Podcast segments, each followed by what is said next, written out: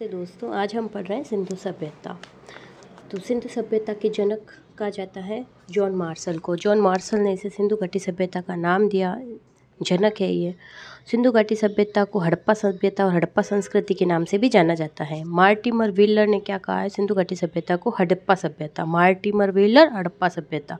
और अर्नेस्ट मैके अर्नेस्ट मैके ने इसे हड़प्पा संस्कृति का नाम भी दिया है। तो जॉन मार्शल ने इसे सिंधु घाटी सभ्यता, मार्टिमर व्हीलर ने इसे हड़प्पा सभ्यता और अर्नेस्ट मैके ने इसे हड़प्पा संस्कृति का नाम दिया है। ठीक है, सिंधु घाटी सभ्यता जानने का जो स्रोत है, वो स्रोत मुख्य रूप से क्या है? मौर्य है जो कि मौर्य किससे निर्मित होती थी? सलकड़ी से निर्मित होती थी, और ये मौर्य हैं, वो तीन प्रकार की होती थी, एक वर्गाकार, एक आयताकार, और तीसरे बेलनाकार।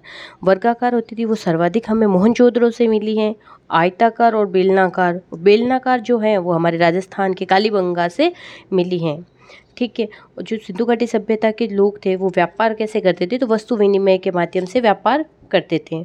अब आता है कालक्रम। सिंधु घाटी सभ्यता का जो कालक्रम है, वो हमें तीन जनों का याद रखना होगा। पहला एन का।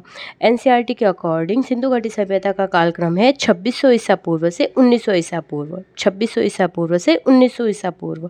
जॉन मार्शल के अकॉर्डिंग सिंधु घाटी सभ्यता का कालक्रम है बत्तीस ईसा पूर्व से सत्ताईस ईसा पूर्व। बत्तीस ईसा पूर्व से सत्ताईस ईसा पूर्व। और सी फोर्टीन कार्बन पद्धति। सी फोर्टीन कार्बन पद्धति के अनुसार सिंधु घाटी सभ्यता का जो टाइम पीरियड है, वो कालक्रम कितना है? तेईस सौ ईसा पूर्व से सत्रह सौ पचास ईसा पूर्व। तो ये तीन हमको याद रखना पड़ेगा एनसीईआरटी के अकॉर्डिंग छब्बीस सौ ईसा पूर्व से उन्नीस सौ ईसा पूर्व। जॉन मार्शल के अकॉर्डिंग बत्तीस सौ पचास ईसा पूर्व से सत्ताईस सौ पचास ईसा पूर्व। और सी फोर्टीन कार्बन पद्धति के अकॉर्डिंग तेईस सौ ईसा पूर्व से सत्रह सौ पचास ईसा पूर्व। ठीक है, अब कुछ विशेषता, सिंधु घाटी सभ्यता के लोग, नगरी, ये नगरी, पढ़े लिखे लोग थे, नगरीकृत समाज था इनका साफ़ सफ़ाई प्रिय लोग थे, मात्र सतात्मक होते थे। इनका व्यापार है, वो जल, थल दोनों मार्गों से होता था, ये शाकाहारी और मांसाहारी दोनों प्रकार के थे। ठीक है, और ये पर्वत, अग्नि, जल, वृक्ष स्वास्थ्य की पूजा करते थे, लेकिन कई पर भी सिंधु घाटी सभ्यता के स्थलों में, कई पर भी मंदिर, मस्जिद, मूर्ति के साक्ष्य नहीं मिले हैं।